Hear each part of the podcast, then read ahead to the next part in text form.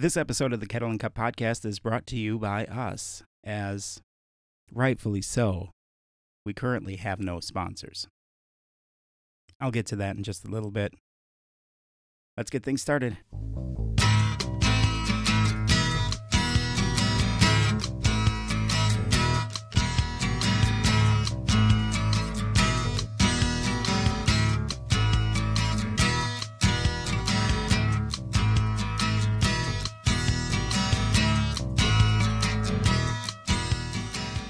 Hey there, this is Alex, and welcome to the Kettle and Cup podcast.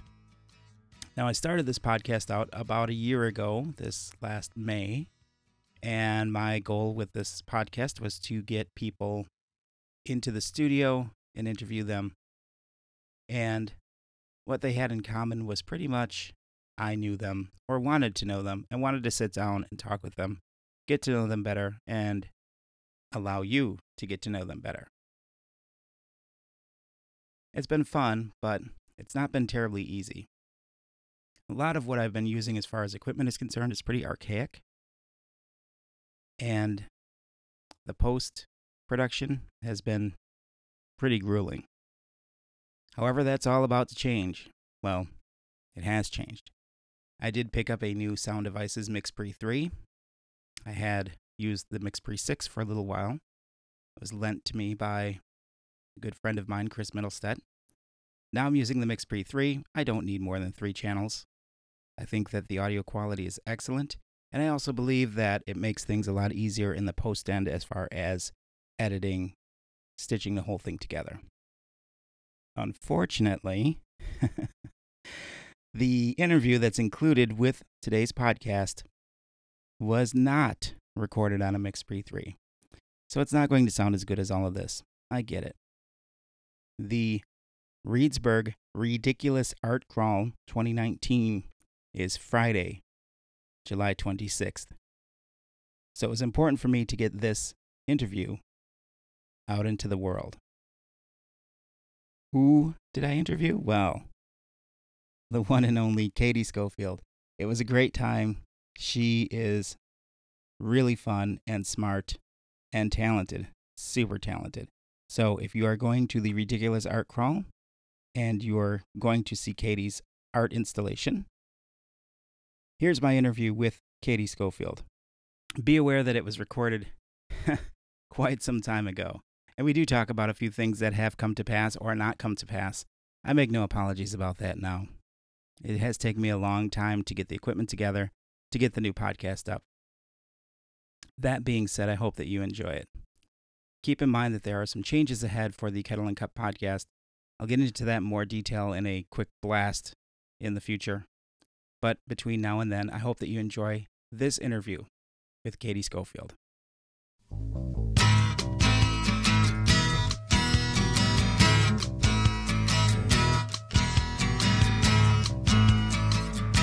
can control your own headphone level here. You're the second one. Um, go ahead and put those on. And then, as far as the microphone is concerned, if you can have it, um, you know, kind of just under your lower lip. Mm-hmm. Um, and this is a release form. Uh, essentially, what the release form says is that you're responsible for any information that you put out there. So if you release any copyrighted information on the podcast, it's on you, not on me. And it also says that um, I can use the podcast audio for whatever I want. So if you're cool with that, signature and date on the bottom, please. That's something I learned between this time and last time when I was So doing these kind before. Of, um, copyright stuff would you did you did you that? Let's say, for example, that you um, quote something that's uh, in print and you claim it to be your own, or you don't give credit to whomever you're supposed to give credit to. That sort of thing. Um, with performers, uh, let's say that they perform a song that's not their own, Mm-hmm. then they're responsible for that sort of thing. Thank you. You're welcome. and then um um that way if it gets flagged or something and somebody says um you know hey that's that's my work, then I have means in which to say, just go after Katie for it. Can I make this like a little Where do you? Yeah, lower? sure, sure. Go ahead. It's kind of tough, but nah, don't mess with it that way. Just just pull it down a little bit. There you That's go. a bit. Yeah. Is that better? Yeah. Now don't live Then with I- it if it's not. Then I can slouch a little and still. oh yeah, that's fine. I don't like to sit up too straight. That's fine. So I want to get out on the table something that's been bothering me for over a year. Have we started? It's been going the whole time. Okay, cool. okay, go ahead. um like a, a, it might have been two years now uh, it was october and uh, fermentation festival was happening and i was with jake and uh, drummer at the time hans and we were playing outside of dre's bar do you remember this Yep.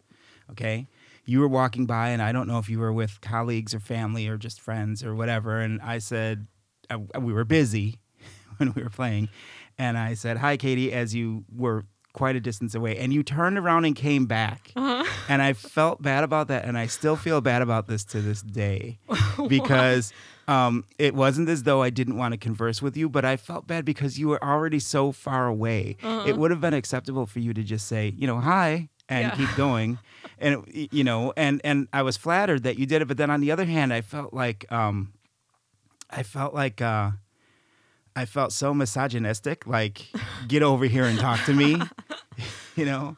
Oh, I probably just thought it was like, oh, my friend Alex saw me. Let Well- me go say hello. Well, I pre- I appreciate it, and and there's you know a part of me that uh, is is justifying it with that. You know, you're of your own free will, but then Oh, there's another part of me that's kind of like, you know, how, uh, what was my demeanor? I could be sassy sometimes, and I was thinking, you know, was I saying like, you know, get over here? And so yes, it's bothered me. So, and um, due to the coffee shop being closed, we see so little of each other anymore. Mhm. Um, and are you are you on staff with Fermentation Fest anymore?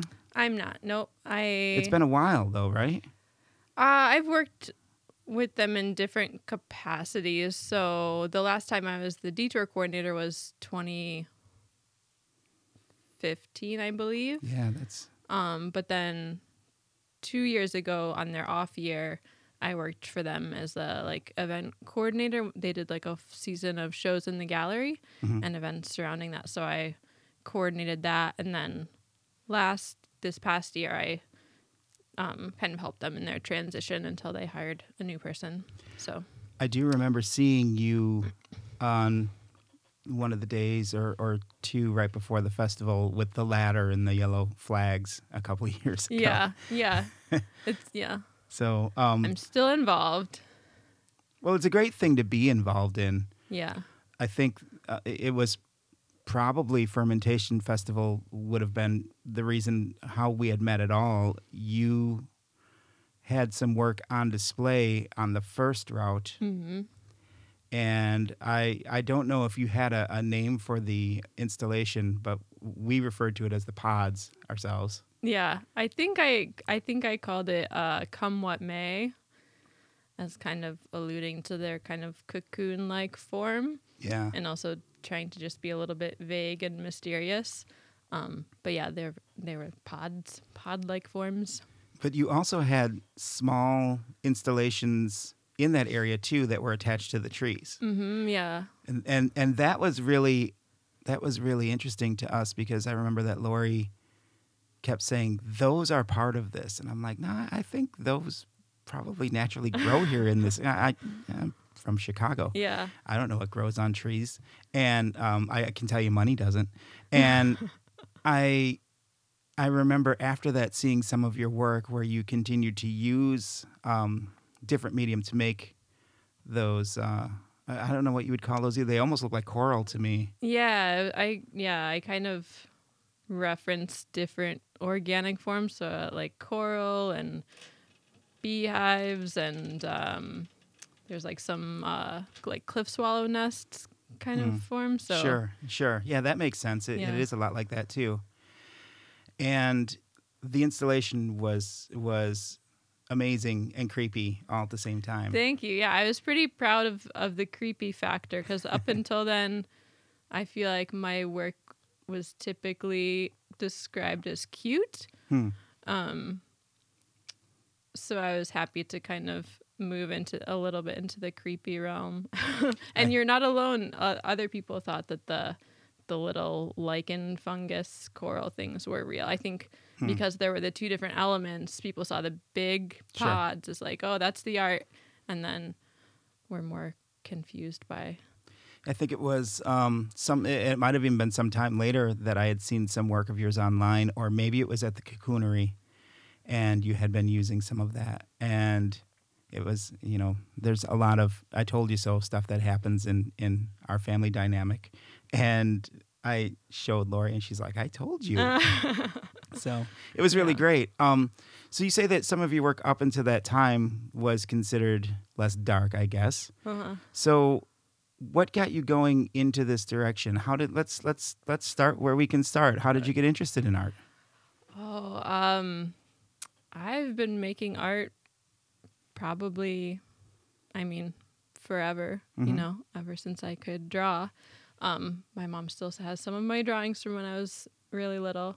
Um, and I study, you know, I took some art classes in high school, mostly like drawing and ceramics. Um, and then, yeah, decided that I wanted to study that once I was in college. Um, Where did you go to school? I went to school at North Park University, which is a liberal arts school on the north side of Chicago. Okay. Um, so yeah, it was a small department, but um, really great professors, and we had a small little community of makers. Um, so yeah, I it was kind of a general art degree, so I studied a lot of different things. Um, but it wasn't really till I came to Wisconsin that I started making the forms that that I've been making since then. Correct me if I'm wrong. You're from Michigan? Yep. And your family is still there? They are. Most of them or all of them or Uh, all of my immediate family. Um, yeah, I've got extended around. so that move to follow your dream to the liberal arts college in Illinois, that must have been a big thing for you. It was, yeah. It's hard to like remember the, you know, the weight of that or how big that was when I was 18 um or 19 whatever. Um Mhm. but yeah, I think being I I knew I wanted to go to Chicago. Um we I'd, you know, gone on trips there with family and field trips and you know, for me it was like the art town or the art city, you know. Sure. Um, so I knew I wanted to go there, and and North Park, the college, was pretty small, so it felt like kind of a safe place within this like large, scary place. But I definitely uh, remember feeling like pretty homesick and like, what did I do? and you know, but then I found my my community there. most people throughout their life have they have these goals or they, or they think that they have these goals or they have these ideas in mind and and they're kind of locked into making this happen and don't really think outside of that drive. Not saying that that's you specifically but i could understand where this was what you wanted to pursue this was a place where you could do it and it only seemed to make sense for you to go ahead and do that sort of thing. It's still a pretty brave step. Yeah, yeah, for sure. And as, yeah, aside from choosing to study art, I don't think that there have been many like super straightforward like this is what I want and this is what I'm going for interesting uh times in my life I kind of have taken a more I'm not sure how to describe it. A less conventional, I guess, way of uh of uh pursuing the arts and um structuring my life. things are much more black and white when you're a child. Yeah. And once you start seeing outside of how things affect you specifically, a lot of people then start to gain some caution in how they move. Yeah, I definitely. I mean, I am a fairly cautious person, but I think I just um, a lot of people in the arts. I think you know they go to college undergrad and then they go to grad and then they teach or um, do some kind of commercial, you know, graphic design or. I mean, this is the perception that I have in in my head. Sure. Um, and I guess I decided for a number of reasons not not to go down that path. Um, and kind of pursue art while also um, working full time for a living. Um, when you were in high school, you started to do. You mentioned pottery, so you started to do other artistic expressions besides just drawing at that point. Those were just like the two art classes that my high school offered. so, and I had done like my um, my grandma on my mom's side was a, a potter. My grandma on my other side was a painter. Um, so I'd kind of grown up um, doing all, all of that with them.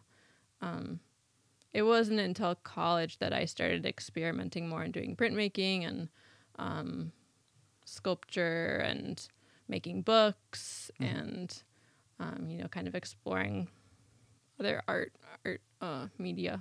How big was the town you grew up in? Uh, it's about Reedsburg size, maybe a little bit bigger. I think like twelve thousand. Hmm, interesting. So the offering that they had at that time for art was pretty minimal. It sounds like. Yeah. So you had to do some exploration on your own. Yeah. Finding like-minded people didn't happen until you got to college. Yeah, I mean, my family is all creative, so um, we would, you know, make stuff together. Mm. Um, and I had this is like a really good like memory uh, game or something. Trying to remember if I ma- who I made art with when I was younger. Yeah, I think I just made stuff and my mom would make stuff and my sister would make stuff and fortunate that you were in a position though where your family was encouraging of that sort of thing yeah definitely i mean i was i remember like driving in the car with my mom and kind of talking about going to college and what I was going to pursue because in high school I had I went to this um, math and science center. It was kind of separate from my high school, so I went there for half the day, and it was like an accelerated program. So I really focused on math and science when I was in high school. Um, and all so all of my closest friends were pursuing that in college, working towards like a science or math degree, and so I was kind of a little bit questioning whether you know, art was the right way to go. Like, what'll I even do with this? It's not really practical.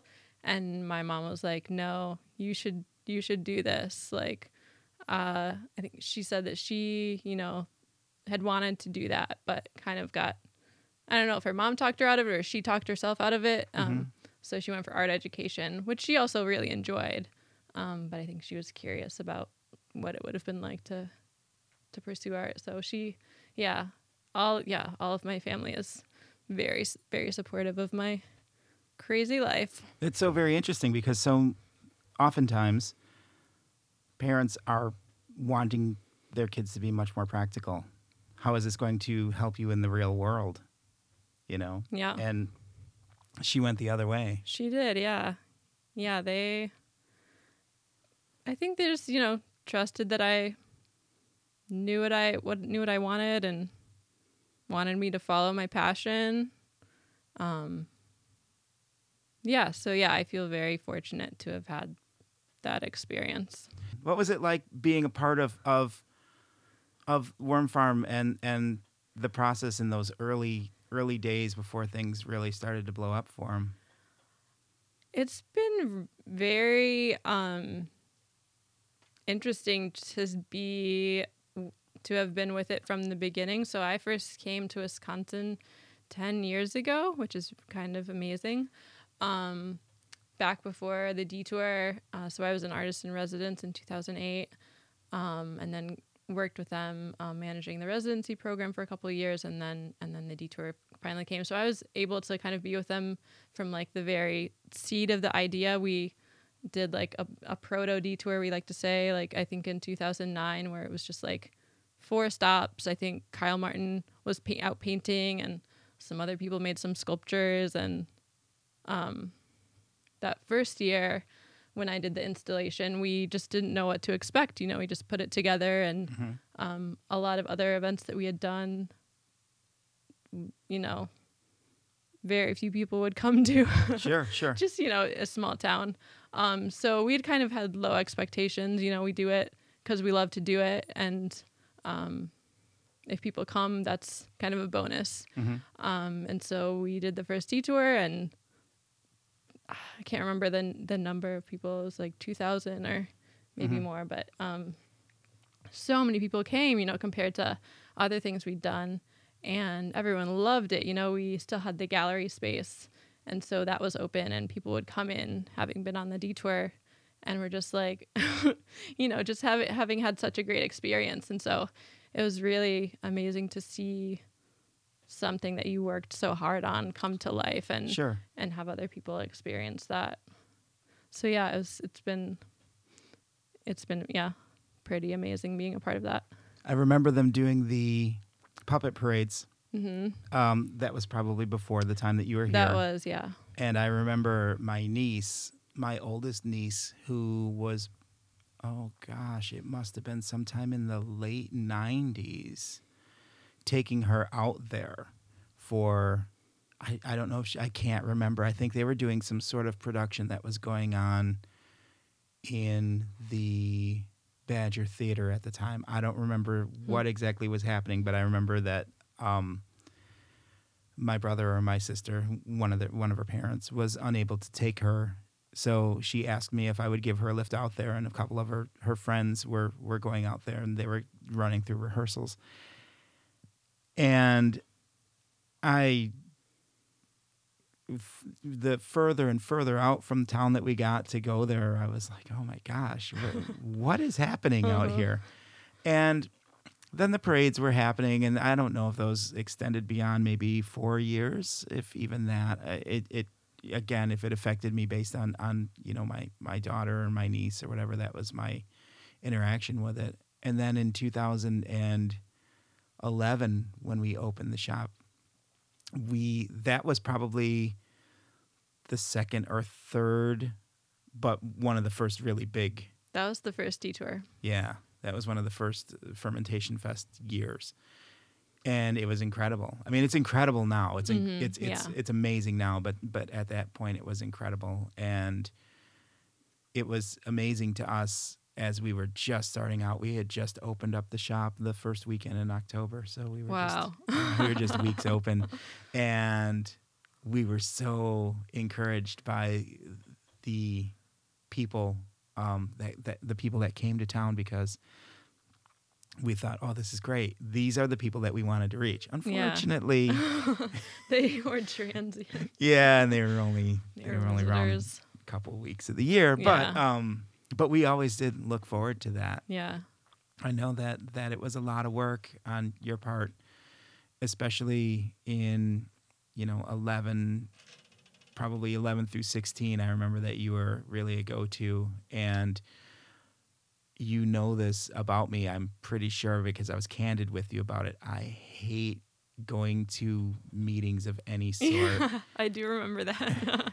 Um, but I would attend those meetings, the detour meetings, uh, based on on what limited effect I I had as far as you know organizing the buskers and yeah. stuff like that. And I, I was really appreciative of how inclusive everybody was for ideas. It was really great. It was a really great experience. Yeah. Still hated going to the meetings. Not not the people. I, I love all of them, Yeah. but uh, but the meetings are always. Meetings, yeah, are never ideal. But yeah, So it was the residency with the worm farm that brought you to Wisconsin. it was, yep. Interesting. And how long were you in residence there? Uh, I was there for like three and a half months. The first time I came right after the flood in 08. Oh wow. So I came in July. And I remember being super bummed out that the movie theater was closed. now I'm much more sympathetic. Um, but yeah, I was there for three and a half months and kind of just, I so I came from living in Chicago, um, and just like fell in love with the area and the farm and um, working on a farm, and they yeah they had the gallery space downstairs which was just so it's such a beautiful space and Mhm. um, i helped organize shows um, so yeah i just kept kept coming back they kept having you know opportunities for me here so So were you still enrolled then at the college in Illinois at the time? So I had you were been. you were out. Yep, I had been graduated for a couple years. So what were you doing with yourself then, other than the the summer months that you were hanging out here at that time? Um, I kind of just traveled around. Um, so I did the residency here, and then I had friends who were teaching in South Korea, so I went and visited them for a couple months. Um, I think I went back to Chicago and maybe did an artist residency. Like I kind of made up my own artist residency at a church that I used to go to, Mm-hmm. um, and kind of stayed with friends. I'd go home, visit my family. It was kind of like just a couch bum for a little while. So I, yeah, I'd kind of just do my own thing in the off season and then come back here. And then I moved here like more permanently in 2012. That's interesting. So you never had any inclination to permanently go back home. Mm, no, I worked at a at a goat farm for Mhm. a couple of winter spring seasons. That was in Michigan, um, and I really enjoyed that. I guess with Michigan, kind of felt more, just kind of feels more like my childhood home. Like it feels like home, but I uh, feel more like my adult self in Wisconsin and Chicago. Mm-hmm. Um, I'm sure if I decided to go back to Michigan, I could evolve into my adult self in Michigan, but it kind of just felt like more like I go home- home to Michigan and see my family and see my, you know, sometimes my high school friends, a couple of them. Um, but yeah, It has its place, but you've grown. yeah. Let's talk about your art career and and I want to get to what you're doing now, but let's talk about um, some of your successes as an artist. Where have you had showings at? Uh, so I've shown a lot here in Reedsburg. Mhm. Um, I had a show at Edgewood College uh, down in Madison. I also um, collaborated with Peter Kursko, who um, lives up in Wonewoc now um, as the tour artist, uh, and we had a show at Old Brick Gardens. Mm-hmm. Um, I've had a couple of shows down in Chicago, both at the school where I went, uh, and then also like a, a friend's gallery. So, yeah, not a whole lot. I kind of, that's one of my like weak spots as an artist. I think I'm very good at creating, but not super good at pursuing opportunities and marketing myself. It's hard to it, it's hard for artists to have that business sense. It really yeah, is I think it's a whole, you know, it's a whole other, that's a whole other job to do. for sure. and not as much fun. Do you know where some of your pieces reside? Uh, like ones that I've sold, Sure. um, mostly like in friends, friends' homes. I've probably sold a few pieces to like people I don't know, but most mostly to friends and family. But it's always a really nice surprise. I usually forget when I've like either sold something or given something as a present, and then I'll go to someone's home and there it will be. so it's like visiting, visiting my children. So you mentioned the flood of 2008, which had its effect on you. Uh, this year, 2018, there was another pretty devastating flood for the area, Yes. which had an effect on you in a different way because you're now employed at the Rock Springs Library. I am. Yep, I'm the director there. And you had to get all the books out of that building. We did. Yeah, we um the Wednesday Wednesday morning. I don't remember the date. Um, I went to the library and we kind of knew, you know, we knew a flood was coming, but all of the predictions were that it was, you know, gonna be bad, but not super bad. So we were like, oh, we'll just move the books up on the shelf a few times, which is what we've done before when there's, a, you know, a flood. Um, so then we get a call from our board president who's like, I'm bringing in a couple of semis. We're going to take everything out of the library. Hmm. so we're like, okay. So yeah, so I posted it on Facebook and different people shared it around and made calls. And we had over 30 people come in and help move out all the books and movies and shelves and countertops and we took all the stuff out of the kitchen. So we pretty much gutted the building In a day? in a day. I think I got there at nine. I think volunteers started coming at 11 and we were done by four. Wow. Um, so it was pretty crazy. But, you know, that night the river rose and I think it was about five feet high in the library. So Wow. we, yeah, we saved everything. Where is it at now? Um, a few different places. So, um, our, we have a temporary setup uh, right now at St. John's Lutheran Church, which is about a block from our previous location. Um, so we're doing story time there as well as an after school program.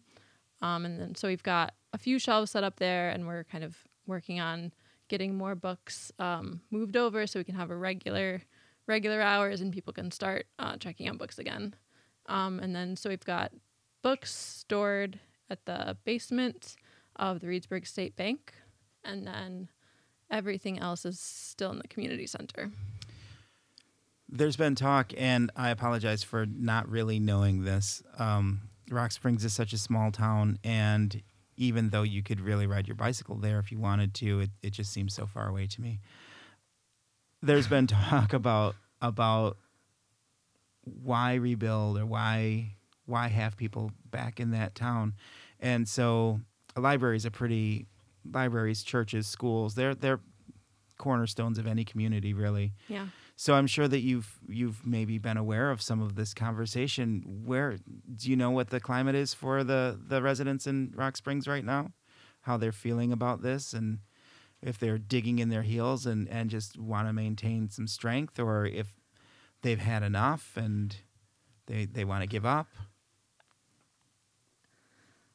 I mean, I guess so. I can only s- speak for myself. Sure. Um, and I'm pretty new to the community. I've been in that position for about a year and a half. Mhm. Um, I mean, I've heard, you know, I think there are a lot of things going around right now. I know um, the coach house is not reopening, and um, I've heard different things about other other locations or businesses there. Sure. Um, I think you know Rock Springs, just based on the people that came to save the library. Mm-hmm. Um, I think that's a really great testament to the like spirit of the community Sure. that they all came. I mean, I'm sure that they all had things to do, Mm-hmm. and Mhm. they came together to to save this little library It's from pretty its noble. second flood. yeah, it's pretty um, noble. Second major flood in in ten years. Um, so I think, yeah, I mean, the people of Rock Springs are are staying there. So I think um, it's up to us to make that keep that community alive and thriving. Um, I've been trying to think as the director, you know, we're kind of a bit at like a ground zero right now. You know, we don't have a space. Mhm. We're St. John's is generously hosting us in their in their basement, which is really great. Um, but we don't have any permanent location yet. So I feel like I'm trying to think of how how we can use this time as like an opportunity for some like how can we think about this in like a positive way? How can we what do we want to be in the how do we want to serve the Rock Springs community? How can we best serve this place? Mhm. And what do we want it to be? Um, so I think this could be like a great time for some like positive creative visioning of what what the community and the library could be. Sure. And the building itself is Undetermined. We're not moving back there okay. um, because it's gonna flood again. Mhm. Um, but I'm there. I think the village board is deciding on wh- what to do with the building. Is it is it structurally damaged? Is it condemned? I'm not sure. Okay. But it's it's obviously not a good place for a library. Correct. Yep. There's a town and I'm sure that you're familiar with it. Most people in in South Central Wisconsin are familiar with the town of Gays Mills, Yep. Which they relocated their downtown because of flooding. Yeah, and yeah, Rock Springs. I know. I know um, is talking about that and looking into that. I think they might have taken like a field trip there, or they're yeah, they're planning to. So It's th- I think there's a lot of things on the table. It'll be interesting to to see what happens, but it's easy as an outsider such as myself to be able to look at that and say, you know, I could see people relocating or moving or relocating to downtown, but it, it it's it's not easy for other people to do. And you're talking about people who, many of whom probably lived there for a number of generations, and the economy being what it is for most average people, it's it's just not uh, practical to be able to say, well, we're just going to throw it in and go someplace else. I mean, that's that's their home. yeah, So I understand why they would they would dig in and, and be in for the long haul. Then on the other hand, though, again, as an outside view, I look at this is going to happen again. You have that practicality in your approach to it. And that's why you're not you're in agreement with not going back into the old building. hmm So might end up that Rock Springs will be like many of the little coastal areas or the keys where everything is built on stilts. Could be That'd be fun. that. Yeah, I've heard. I've heard that solution. Have you really? I, was mean, just not being from anyone official. but I've heard from other people being like, "Oh, just put it on stilts." Oh wow. Yeah, no, I was just being facetious about it. I'll bring it up at the next village board meeting. Uh, don't tag me on that. I, I don't want people to laugh at me Yeah. specifically for it. So let's talk about comics. Let's strips. talk about comics. Let's stop talking about Rock Springs. Well, I, again, I, I apologize if it's making you anxious. I no, know that it's you. totally fine. It's uh, it's on my mind all the time. But yeah, Sure. I imagine it is. It's your livelihood. yeah, yeah. And aside from being your your livelihood, it, as I mentioned earlier, it's a noble cause to um, try and keep information in the hands of people. Yeah, not just information, but I think the library is more of like a community center, you know, than than anything these days. It's kind of the last public space, you know, Sure. free public space for lots of people, especially in a place, you know, Rock Springs has residents who, you know, don't have access to internet and so So, it's a an important institution, if that's the right word. as the director, you're the director. I'm the director. What's some of the cool stuff that they got hiding out in the in the attic or in the basement that nobody sees? of the of the library community center we've Yeah. got lots of really cool like historical documents we're um, we were starting to work on the digitization project um, bef- right before the flood came we Mhm. saved all the materials we just have kind of gotten sidetracked but the the community center i mean used to be used for tons of stuff you know they'd have like roller skating there and card clubs and dancing dance parties. Um, and so there are like all these like really cool receipts, you know, from like the 70s of like so and so bought like two tickets for roller skating and Wow. three bags of popcorn. And so it's cool looking through all of that stuff and all of these old photos of like you know the community the you know the room in the community center just like packed full of people going to these dances. And they'd have like special ones for like if it was like your anniversary this month like you'd like all be in this picture together Wow. it was yeah I know that I have a friend who is really big into antique photography, and he said that the library here in Reedsburg had a number of what he called tin types. And I, I. I don't know if that's the exact term, but I believe that's what he used.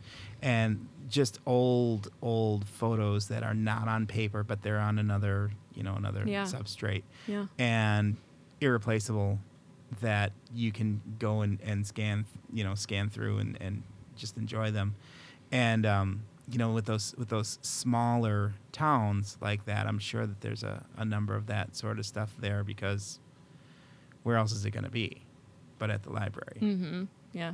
But there's no like jars with like pig fetuses or anything oh god uh, not that i have seen who knows what they're hiding from me no stories about three-headed calves or anything like that no not none no Uh, what about an autographed picture of like Julia Roberts? You know, she was she filmed a movie not not far from there. oh really what movie Uh, it was called I Love Trouble. oh She yeah and, and Nick Nolte actually uh, filmed a scene. I don't. I, I I admit I've never seen the movie. Um, I might be horribly unqualified for interviewing people because I have such a, a limited scope of things to talk about. But I've not seen the movie. However, a really good friend of mine from high school lived on Terrytown Road, and there was a farm there, and I believe that's where it was. And they filmed a scene at the farm. Oh, Yeah. I don't. I don't think we had any Julia Roberts Uh. memorabilia. What about Rocky Rococo stuff? No. You know, Rocky's family is from Rock Springs. Oh, Yeah. wow. Yeah. All this. All this celebrities. No, I think yeah, lots of um. Let's talk about qualifications Documents. for being the director at the yeah, library now. this was not part of my interviewing process. you better talk to the library board. Unfortunately, Rocky passed recently, Oh. and but he his family um, lives in the Rock Springs area, Hmm. just outside of town. As you go towards the Narrows, as they say. Yeah. Yeah. Um, so let's talk about comics. Let's talk about something. comics. So it's interesting to me. I'm going to make this. Uh, I'm going to make this assumption. You started out drawing. I think a lot of artists do, right? hmm And you explored a number of different avenues, especially in, in in college. But have you always gone back to drawing, or have you now recently rediscovered it for yourself with this with with the way that you're approaching it now with the comic? Um. So I think I have always done some drawing. Um, I think I like kind of would go in cycles. So I'd do like sculptural stuff and crocheting for a while, and Mhm. then I'd go back and I'd um, do some drawing, or I'd always do like a little. You know, I'd have an idea in my head and I'd draw something. Or I've always kind of liked documenting uh, my life. And so I'd have like something weird happen to me, and so I'd want to draw. I'd draw a picture of it or something funny. Um, and then Did you journal? yeah, You did. in various forms. I kind of had this uh, for a while, like index card system going, where I had like an index card for each day, and so then like every year I'd kind of like add on. Okay, in 2016, this is what happened on March 23rd. And then in Interesting. 20, so then I could look back and be like, oh, this is what I did three years ago. Um, Did you do that? How regularly did you do that? And and and and I'm I'm just I'm intrigued by it. I think that's that's amazing. yeah. Did you do that for? Did you do that consistently throughout a year for a number of years, or spotty for a number of years, or did you have like a spell of like maybe from 12 to 14, 2012, 2014, where you did it every single day, sort of thing? I'd say the first year I did it every day, like Hmm. you usually do at the beginning of like an, a project. You're super excited about it, and Mhm. then I did it probably for like three years bodily.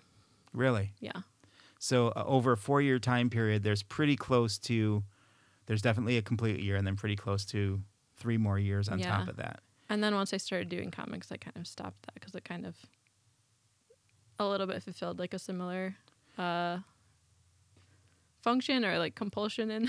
Sure, sure. Yeah, well, I, yeah, no offense, but it is a little bit of a compulsion, and it, it's okay. yeah, I think I mean it's a productive compulsion. Absolutely. it's it's not, you know, it's not touching the door frame three times before you walk outside or something like that. Yeah.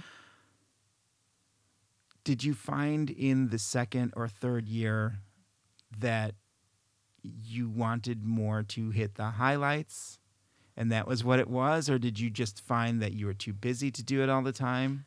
How did how how was it that it went from being a daily occurrence to a periodic occurrence? Um, I mean, it might have been that I was like, wow, my life's super boring.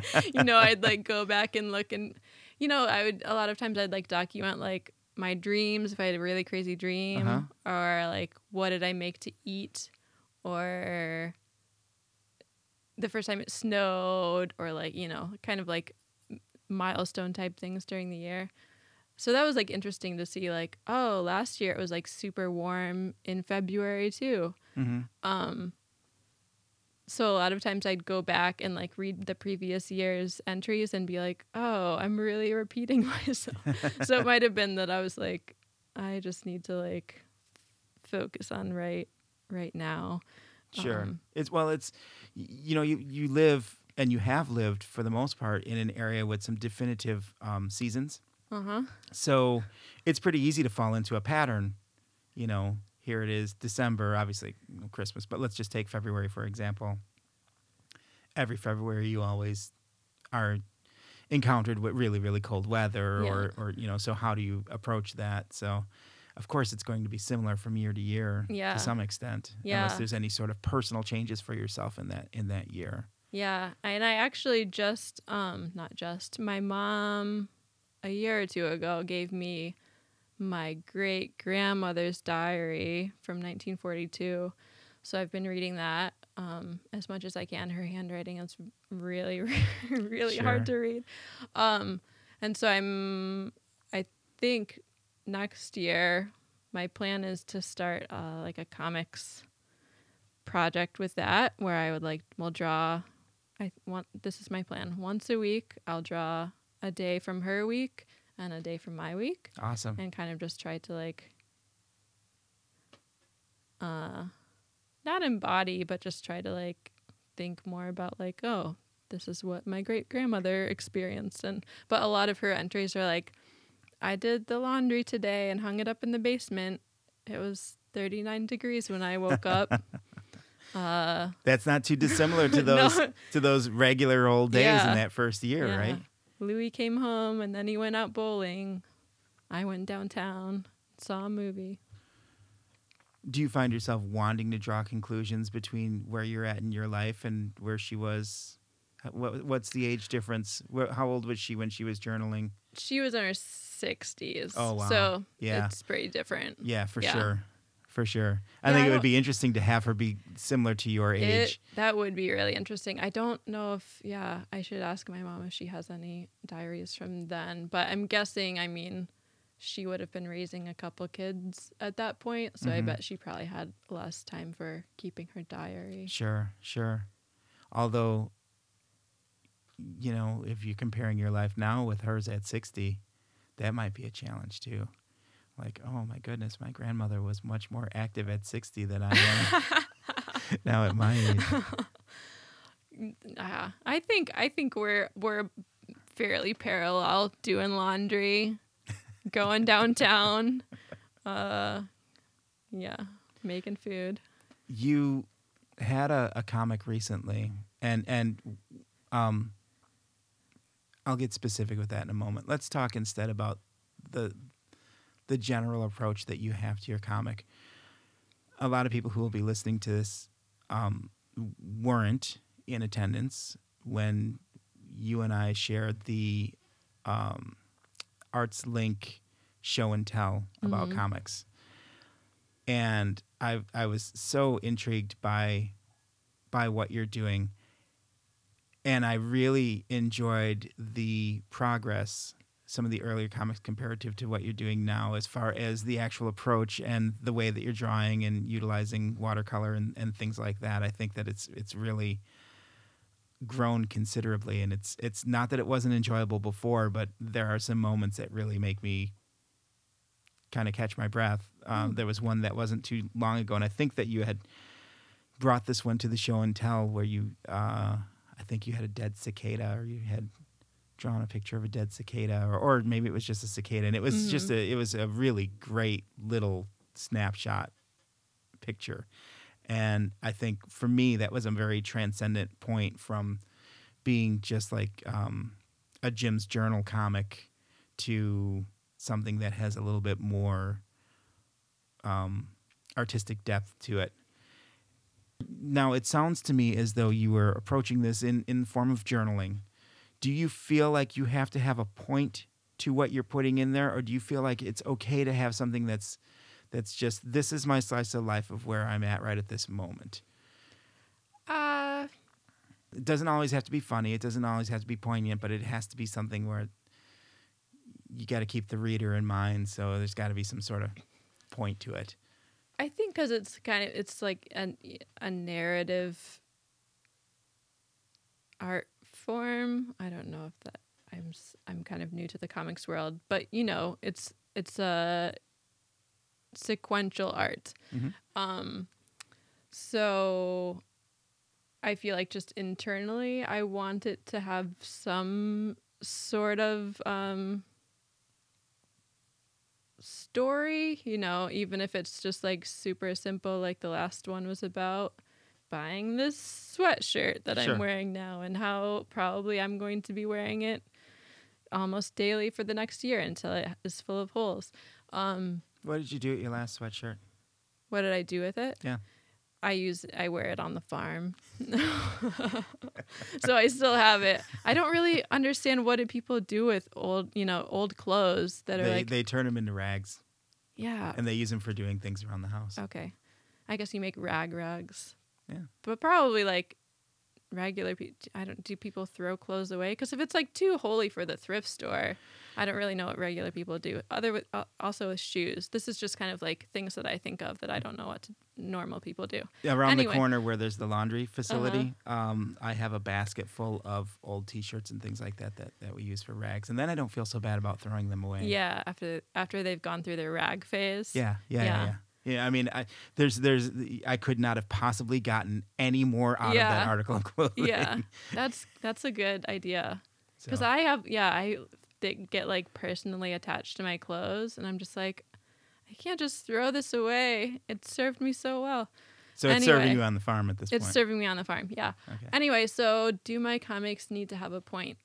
Um, I think like I never have comics that it's just like totally random. I think I've had a few where it's just like I I draw different moments from the day, but those aren't usually aren't my favorites. I like it to have some sort of like tell some sort of story, no no matter how simple or Mhm. um, and that's just kind of for my own satisfaction. Although I do like to I I like to think about whether it's like funny or Your comics are non sequitur, though. I mean, the only thing that is an underlying theme regarding your comic is that it is about you. Yeah. Oh yeah, they that, don't connect. Yeah, they No. don't connect to each other just within within the comic itself. Yeah, the the rare ones where you do part one, part two, or Yeah. something like that. But even at that, that that probably only happens a few times in a month, really. It's true because that requires a little bit more forethought. The thing, I think, one of the things that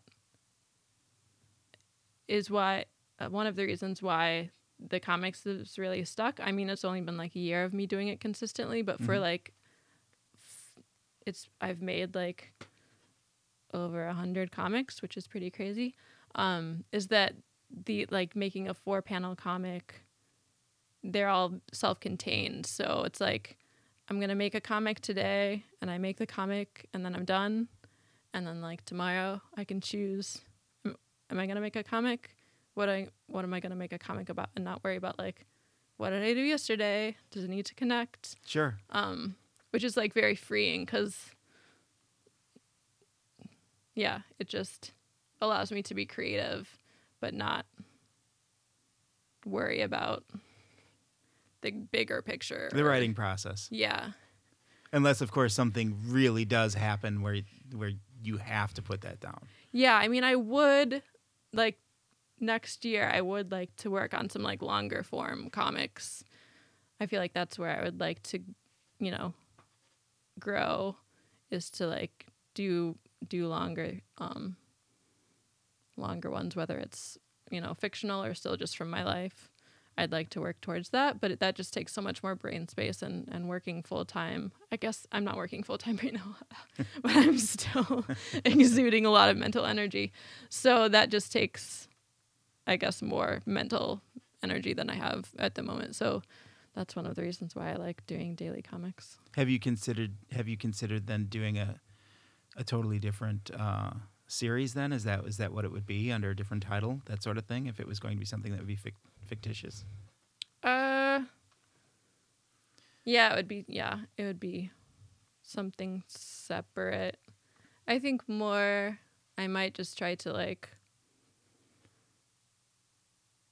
do a longer one about like a memory or some other time in my life, maybe. Mm-hmm. Although I have done like really short things um, about different characters um, in the past. I, I really like the idea of of doing the the weekly bit about your your grandmother and and her diary. I think that that would be awesome Yeah. if you're able to to do that. What burned me out on doing my comic, which I have not, um, I've not produced a new comic in over a year.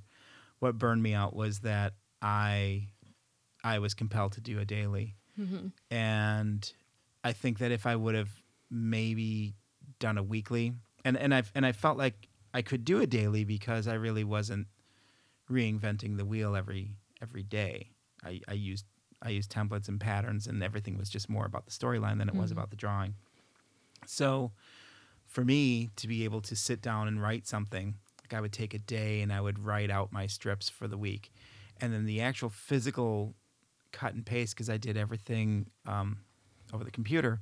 The actual cut and paste for all of the dialogue was so time consuming. It was so time consuming, but I did not want to do a new strip every day. I didn't want to hand draw a new strip Hmm, every day. yeah. My story was was my story was more dialogue based than it was you know the images that people were seeing. hmm Um, so for you, you can do anything that you want. Uh, You recently you recently did one that I remember that was about you uh, digging a hole and climbing inside. Yeah. And then I think you did another one the next day where you poked your head out of the hole, looked around, it was still winter, and you climbed back Yeah. in.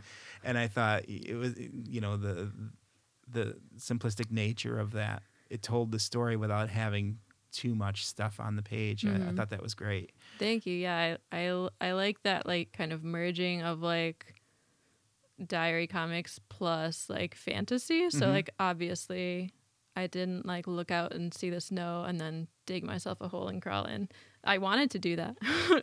but so I like that kind of freedom that you can like in a comic you can make your all you know your alter ego self kind of do whatever. What besides Instagram? What other way are people able to see your comics? I I have a I'm I I have a Tumblr page Sure. um that I update sometimes Mhm. with my comics. I'm Mhm. going to try to do that more regularly. Um but mostly just Instagram. I I do need a website. I just um put together an application for this comics expo in Chicago. I was going to ask about that, so I'm glad Um, you brought it up. Yeah. So in doing that, I was like, holy cow, I need a website. So Mhm. that's kind of on my to do list as like my artist to do list.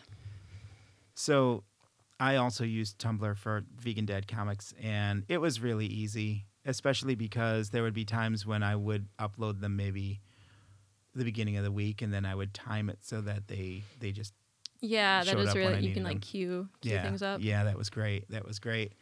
Although I have to say Instagram is my is my favorite form of social media at this point. It's so it, for me it's been really supportive hmm and there I'm just not mired down with the same things that I see on Facebook. I don't know if you recall MySpace. I never had a MySpace, but a lot of my friends did. I kind of I didn't even have a Facebook until like 2010 when my Sure. my niece was born and my sister was like, "I'm posting pictures of your niece only on Facebook, so you better join if Yeah. you want to see pictures of her." And I was like, "Fine." Well, so yeah.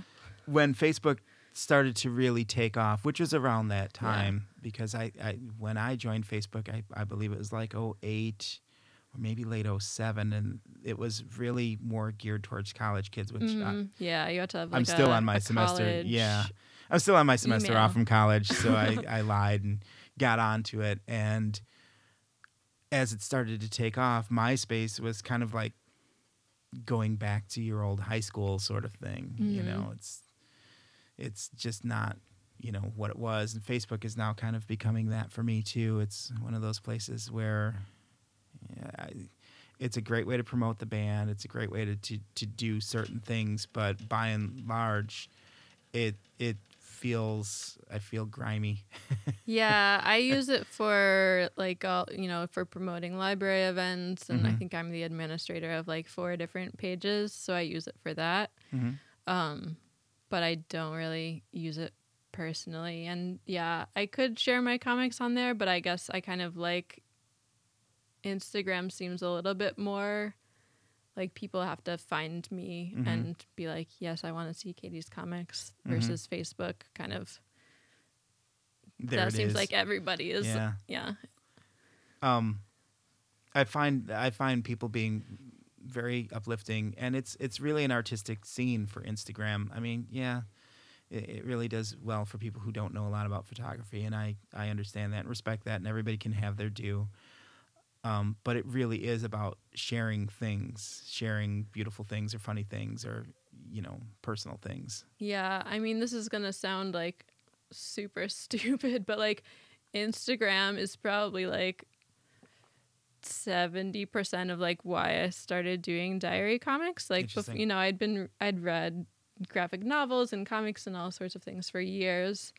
And I'd been doing my own kind of drawings, but it, like I joined Instagram and I don't even remember how I first found people doing diary comics, but I did. And then I was just like, oh, like other people doing like drawings about you know their mental health anxiety like memories just like mundane moments of their day and i was Mhm. like this is this is like my work like i could do this and i hadn't really like seen the like kind of four panel format before. Mm-hmm.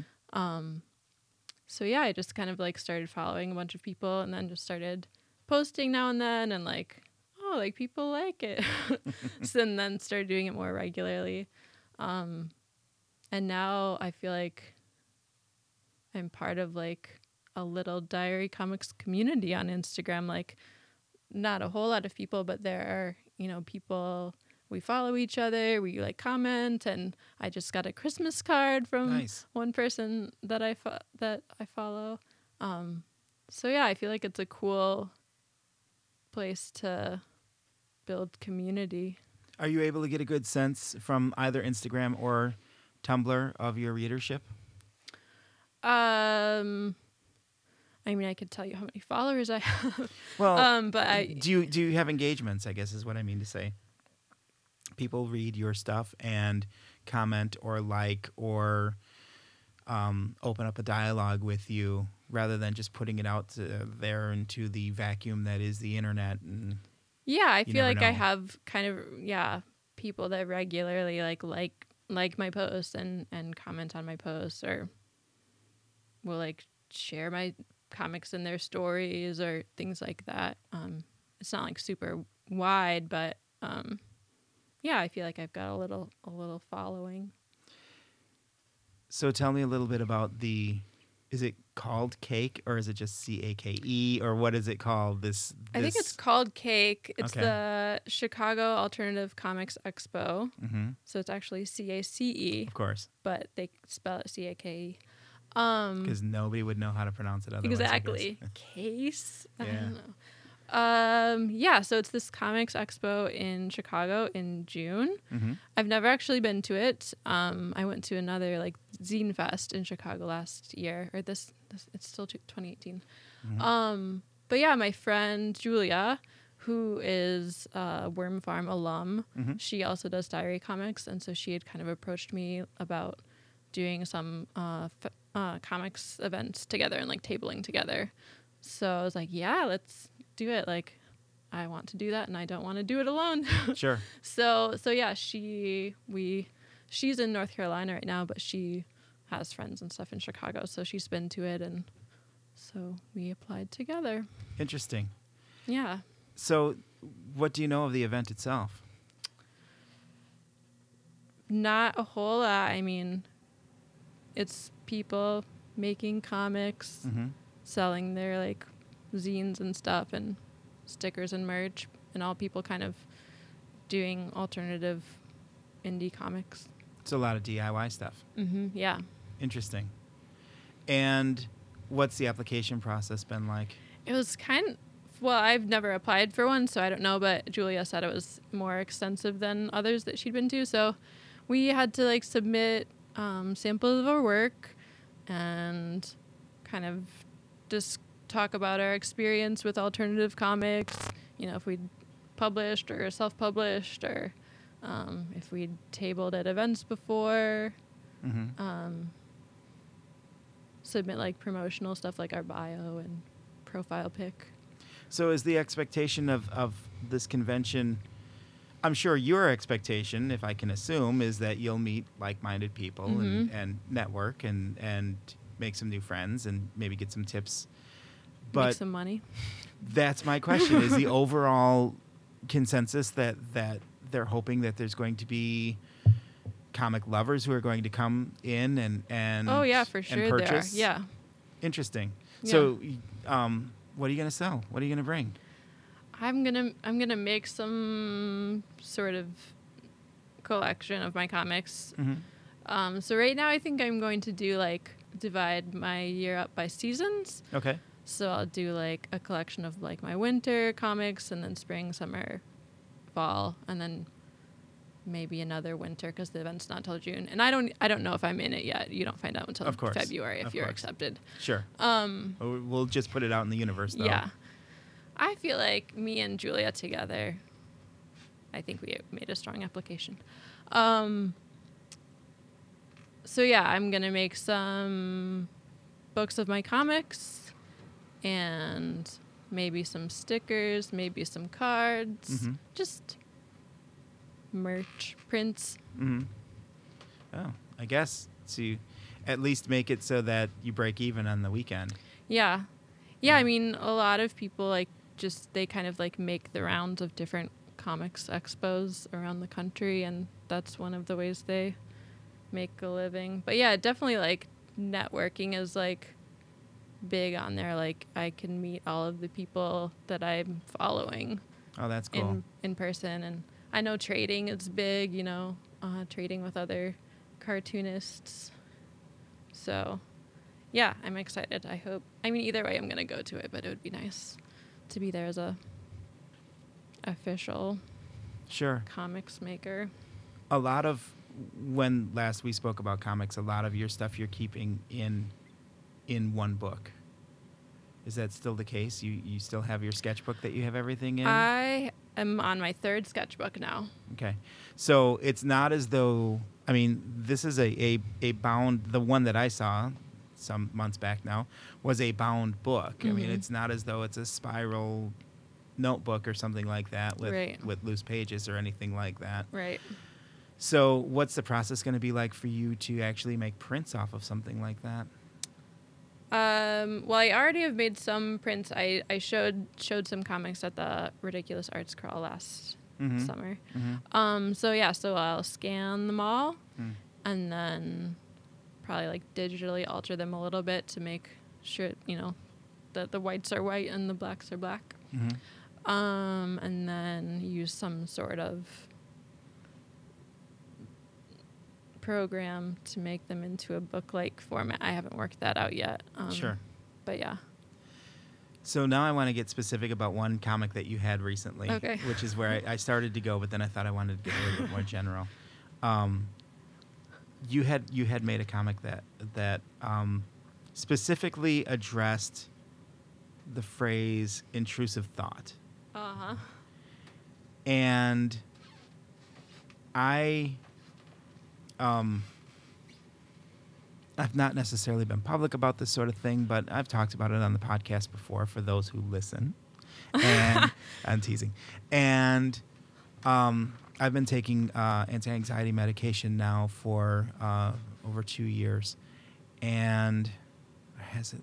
It's no, it's it's been a year and a half, and it's been a godsend for me. It's been wonderful, but it also made me realize throughout my lifetime um, intrusive thoughts and how they have affected me. And I, I was actually listening to another podcast where there was a comedian who was talking about it, and uh, he he experienced intrusive thoughts though to a very extreme degree. Mm. But it really made me think about something, and um, it made me think that embracing intrusive thought is part of creativity for a number of people.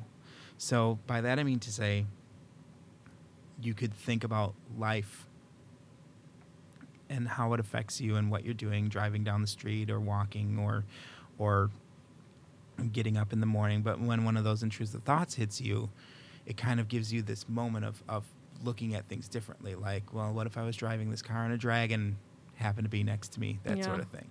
Now, for some people, it could be really detrimental. Like, did I just run over somebody in my car? I better turn around and go and take a look at Yeah. it. That sort of thing.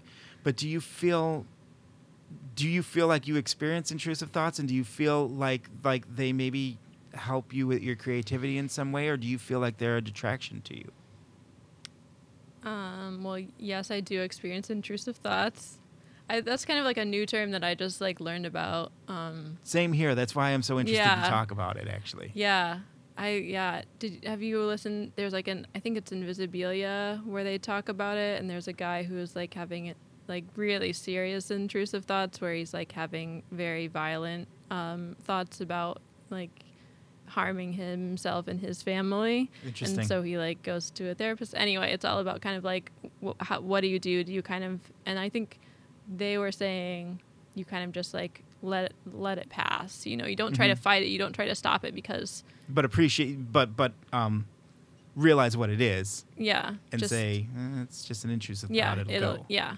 Um. Anyway, you should listen to that if, if I you will. haven't. I It's will. An interesting podcast. Um.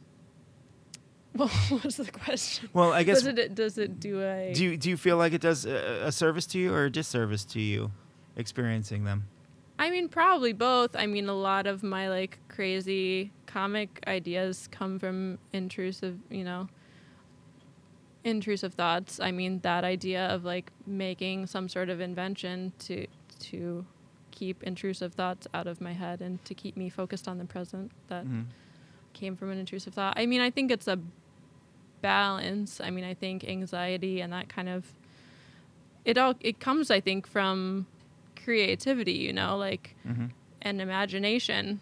If you don't have an imagination, you're probably not struggling with intrusive thoughts because I guess I don't know what that's like, but I, I imagine I imagine Sure. that if you are, are not- that imaginative of a person, you're not like imagining, you know, well, what if I hit this car? What if this car hit me? Or Mhm, mhm. what if I fell down this hill and broke my leg? Um, so I think the negative side of that is that you can kind of get caught up in your head and into these kind of like vicious cycles of thinking and thinking and thinking.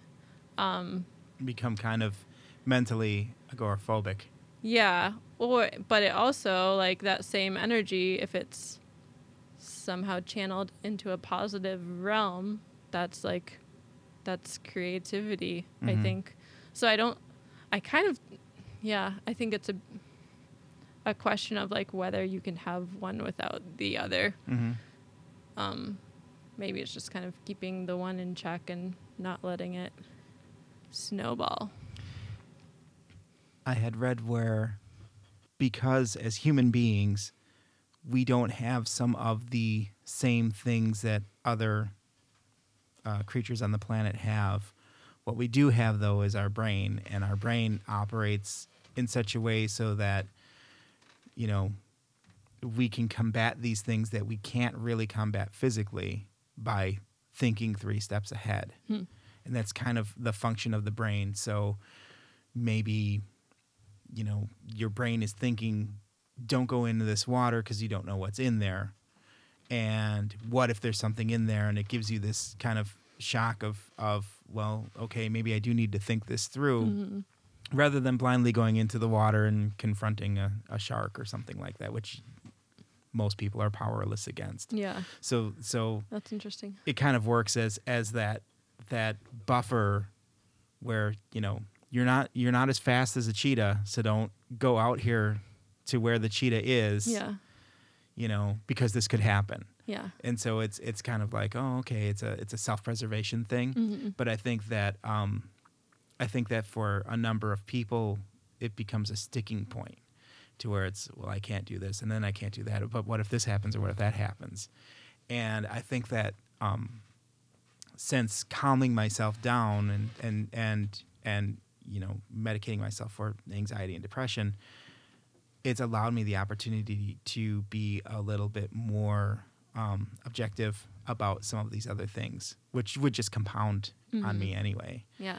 I have a friend who is a a fine artist, and he um, studied in uh, Rhode Island School of Design, and then he went over to uh, Art Center in Pasadena, California. I mean, he he he had done some some big things, and he um, he has moments, some some very challenging mental moments, and he he was my sounding board for medication and creativity. I was always afraid that if I did something that I would lose my creative Yeah. edge.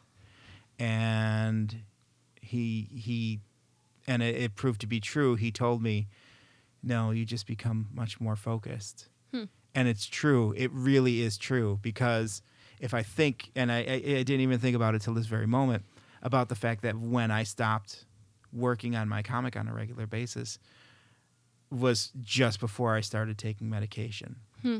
And since then I've I've managed to do a lot of things. Um, you know, I've managed to to put out some recordings. I've managed to work fairly regularly on this podcast. I've managed to um, stay in in uh, with the Jake McCluskey band and just kind of see some things through Yeah.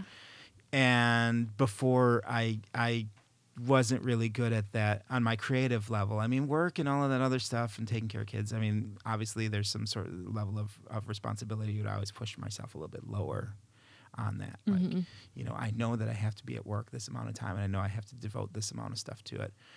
There'll be time for me to do this other stuff. Well, now it's actually allowed me the opportunity to to balance and kind of concentrate on myself a little bit more. So. Yeah. Yeah, I just found it interesting because it is something. I don't know if it's something that's maybe a, a, a buzz term now or has been, and I'm just aware of it at this point. But when I saw it, I was kind of like, "That's interesting that you put that you put that in there." And I wonder if it's something that truly creative people, if I could throw myself in there, truly creative people experience, and that's part of what that creativity is. Yeah. Stephen King talks about when he wrote The Shining, he and his wife were staying at a hotel that was they were the last people there before it closed for the season and and as he passed a um, fire hose. Um, stop me if you've heard this story but as he passed a fire hose that was in the hallway in the hotel as they were leading to the room he imagined what if that hose had taken on a life of its own and kind of became a serpent and followed them down the Mhm. hall. And from there the shining bloom Yeah. and it made me think yeah maybe there are ways in which our brain is working on its own level. And if you can appreciate it for what it is rather than having it stop you it can open up new doors or something Yeah. Yeah, I mean, I think especially when I first started making comics, I feel like I had this kind of like backlog of Mhm. like crazy thoughts or like things that I was like wondering about and kind of like I was like finally had this outlet kind of sure that to get all of that out of my brain. So it's I think comics have been like a great way for me to kind of externalize weird weird thoughts, you know, and and also like connect with other people. Like I remember specifically I made a comic about feeling um anxious about ordering from the deli at a grocery store. okay Um, and then someone was like, maybe even like more than I think maybe a couple people were like, me too. And you know, it's just like, it, you know, I can recognize that it's like ridiculous to feel anxious ordering from a deli. Um, but that's, you know, I feel, I feel anxious. And so it was like super cool to like, number one for me to like see the other, you know, that I'm not alone in my feelings of anxiety. And then also I think it's good for other people to see me vo- vocalize that. Sure. Because whenever yeah when i see other people kind of expressing their anxiety in you know, ways that resonate with me i'm like you know it's really great to be able to see that and feel not so alone in your strange thoughts. Is your intent to always have yourself in your comic, in your daily, in your diary? I, I mean, it, you have a lot of yourself, and I don't mean your image of yourself, but I mean you. You're very expressive about yourself. Let's just take that deli story as an example. I mean, that's maybe something that a lot of people who have experience with you don't know. Yeah. So, is it your intent to continue to do that, or do you feel like do you feel like you need to get it off your chest and maybe distance yourself from it? I mean, it sounds like you're getting some sort of therapy from this. Kind kind of. I don't know what it. I'm not sure what it is for me. I mean, it is. I'm. I think a lot. I if that's not obvious, if you see my comics, I'm usually thinking, and maybe that's why I don't talk very much usually, is because I'm just thinking. So I think a lot about my comics Mhm. and about what, why, why I'm making them, and you know, yeah. So like most comics, I mean, all all comics are about me and my experience. Mhm. So I'm like, why is it weird that I'm just all the time making art about myself and my thoughts? And also, is it weird that I'm like sharing these personal details about myself with, you know, whoever, you know, Well, the whole it is. I don't mean it. It is because well, no, I don't mean that in a, in a bad way. It is because so many other people only want to show their best. Yeah. And so it is weird for you to show something that doesn't necessarily show your best. Yeah. And I think that's probably what makes that connection to those other people who who experience the same thing. Uh, songwriters have this all the time. They want to write a song so that other people out there know, hey, you're not alone in this. Yeah. Maybe that wasn't your intent in this Yeah. but now now you have to be aware of that right you have to be aware that that let's say for example you experience seasonal depression i don't know that you do but let's say that you do and then you mm-hmm. you post something about that it's it's it's twofold right it comes it, it's off your chest but then on the other hand it's like hey you know it's okay you're not the only person out there in this world that experiences that sort of thing Yeah, I think yeah, I think that's really important. It yeah, definitely. I, it's a little bit weird. I think living in a small town makes it a little bit weirder. I'm not sure how many people that I know um listen, you know, follow my comics. Mhm. Um that makes it a little bit weirder. Like I'm don't really care at all that like all bunches of stra- strangers know my strange thoughts, but you know, yeah, it's a little bit weird being in a small town. It's freeing though, right? I mean, let's say that you put something up and it's it's very um let's say that you put something up that's very revealing. How comfortable would you be having the person who delivers the mail know that? As opposed to somebody who's four or five hundred miles away that you may meet at this Mhm. comic convention Right. you know Yeah. i i i was very open in my in my comics because i knew like my parents didn't read them My parents read my comics. They'll sometimes call me and be like, Katie, we're a little bit worried about you. and I'm like, oh, I'm okay. so it's it's kind of freeing having readers who aren't your next door neighbors or your coworkers or, or something like that i mean yes it, I guess I'm saying that I don't, I think my coworkers and my next door neighbors are reading my comics though. So that's, oh yeah. okay i'm sorry i got it backwards i thought that you're saying that they're not No, I mean, I don't know for sure. Well, I knew, know some people are, but yeah. I think that that we're at a wonderful time for for artists and musicians, and I don't know that a lot of people really realize that. And one of the things that that is amazing is that there's no need for competition. There truly isn't. Yes, you want a place in in in this expo. Don't get me wrong, and other people Mm. want that place also. But by and large, you are able to express yourself, get your word out there. Your your comics are being hosted in the same place as other comics, Yeah. right? So you're not trying to get into the syndicate or something like that. Right. You're able to get it out there. And I can only relate this to the music industry. There was a time when there's only so many record deals. There's only so many artists that could be signed. There's only so many bands that can go out on tour. There's only so many ways that you can get your music out there into the hands of the people. That's changed. Yeah. And so the same could be said for art, really, if you think about it, because there's only so many ways that you can get stuff out. Sorry. I, just for the record, I tried to put my hat back on, but I have headphones. I told on. you it gets cold down here. Yeah. Do you think I can do this? Yeah, you can. Uh, yeah, there should be no problem.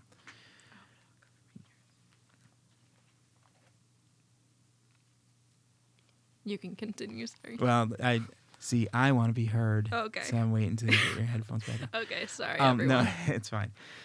So now the door is wide open, Mm-hmm. and you have you have an education background in art. You have, um, you have some experience. Did you need that to do the comic? Probably not as much as Yeah, probably not. And and your comic is better as a result of it don't get me wrong because of the training that you've had because of your ability to to do the things that you're doing and and and telling your story you, you're not again i i shouldn't slag jim's journal but you're not a jim's journal I don't even know what Jim's journal is. it's it's reasonable Okay. um, for you not to. I, I don't know if Jim's journal is even still in print, but anyway, so so it's possible for many people to do this, is what I'm saying. Whether or not they can do it well, that's a different story. But the competition level, or or, or, or I should say the the aspect of the competition should be or could be gone, really, if you think about it. So being cooperative rather than being competitive would really push the medium, push the art, push the expression further. Mm-hmm. I mean, it's a, it's a it's a huge possibility. Yeah. I mean, you know, if you if if you go to Chicago for this expo and you're there with your friend and you're sharing a table and you're selling stickers, it's not like, hey, come and buy my stickers, don't buy somebody else's stickers. Right. And if you can, if if if that sort of uh, cooperation can be fostered among artists and among musicians, imagine how much further as a community everybody would go. hmm Yeah, and I mean, yeah, being super new to the comics world and not knowing too much about it, it seems like, um, not that like other arts worlds aren't open, but it seems just very open and welcoming. I mean, there's people of like all varying degrees of talent in terms of like drawing skills or you know whatever it's just about like getting your like story and whatever you're wanting to say out there and it seems like there's a lot of yeah a lot of collaboration a lot of just like encouragement like Mhm. shout outs and yeah sharing stories and just like yeah it seems like a cool cool kind of open community Yeah, it's awesome. It's really awesome, and there's no need to, there's no need to um, scramble on top of each other for, for the limelight. I think there's now especially enough to go around. Mm-hmm. Yeah. Yeah, it is. It, yeah, I think social media, with all of its downfalls and faults, um, And there are many. and there are many, it is, I think, exciting for, yeah, sharing art So, music. 2019. Aside from from the Chicago Expo that you mentioned, what else? What else have you got in mind for this next year? And getting the library back on its feet. Getting the library back. Yeah. Uh, well, one of my goals that I was talking about the other day is to like try to build more like in real life community. Mm-hmm. Um, so I was thinking about like tr- trying to go down to Madison a little bit more and and um, build some arts community down around there. Mm-hmm. Um, and also I yeah I want to start like some sort of like drawing arts group um, kind of in this area as well because I feel like you know there's people who are making art all the time um, who I know and you know I'm friends with but we don't get together and make art together. Mm-hmm. Um, so I think that's one thing. I mean, Instagram, I really like Instagram and other social medias and making connections there. And I think that's like a good, real way of connecting with people. But Sure. it's also good to like connect with people in real life. And I feel like I'm not talking about art enough in real life. It would Hmm. be fun to like, I mean, just get together and make things with people, but also kind of be like, what are you making? This is what I'm working on. This is what I'm not sure about. What do you Mhm. think about this? This is what I think about y- what you're doing. Um, so I feel like that would be a really uh, good thing to pursue. What else? I don't know. I'm always wanting. I I keep just wanting to figure out a way to have goats in my life because I really like goats. So uh, yeah, Art and goats. art and goats, and libraries, and farming. Is there anything that we haven't covered that you'd like to talk That's about? we've covered so many things. Uh, I don't ever Um, set up a, a list of questions or anything, and and um, I would be wrong in not asking. You know, if there's something that you that you wanted to say. To I mean, I, I we have a fair amount of people who listen to the podcast. Yeah. Believe it or not, yeah. I think the last time I checked, uh, unique subscribers were, I think, over like twenty thousand. What? No, seriously, I'm not lying.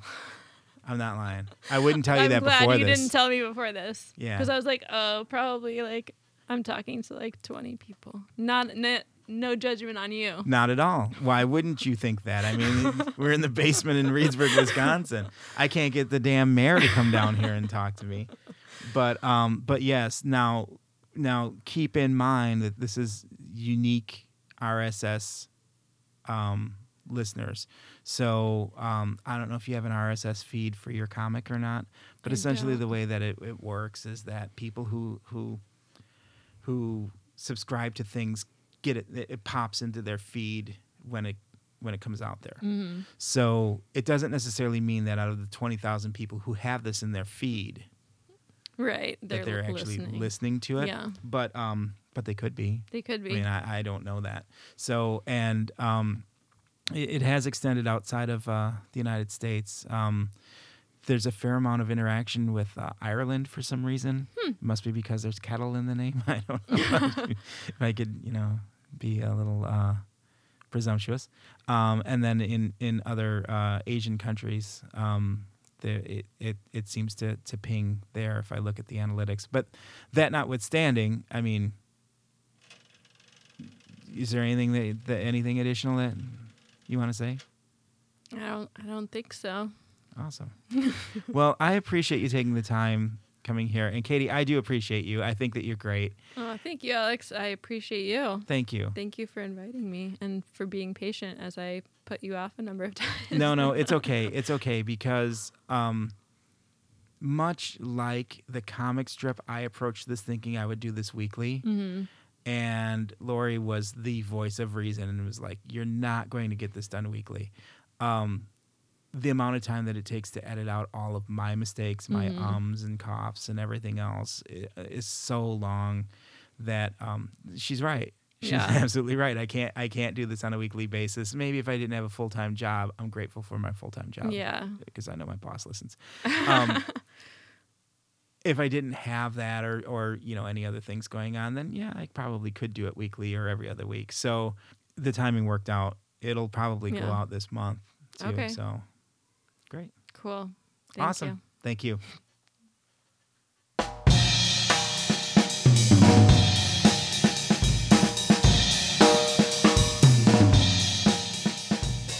Hey, gang, wasn't that great? It was terrific. It was fun. She's really funny and keeps a person on their toes when they're talking with her. I could tell you that. So, I just quickly wanted to say make sure that you get out on Friday, July 26th into downtown Reedsburg. Check out the artists and musicians who are displaying and performing. Make it a point to go and visit as many places as you can and talk to the artists. They absolutely love that. It's the Ridiculous Art Crawl, downtown Reedsburg. It is a big deal, if you ask me. Arts Link Reedsburg is where you're going to find out information. Go to the Facebook page, Arts Link, A R T S L I N K, Reedsburg. Enjoy yourselves. This is a quick podcast by our standards, anyway. There's more to come, so keep that open. Keep your mind open, keep your ears open, keep your eyes open for us, and we'll see you real soon.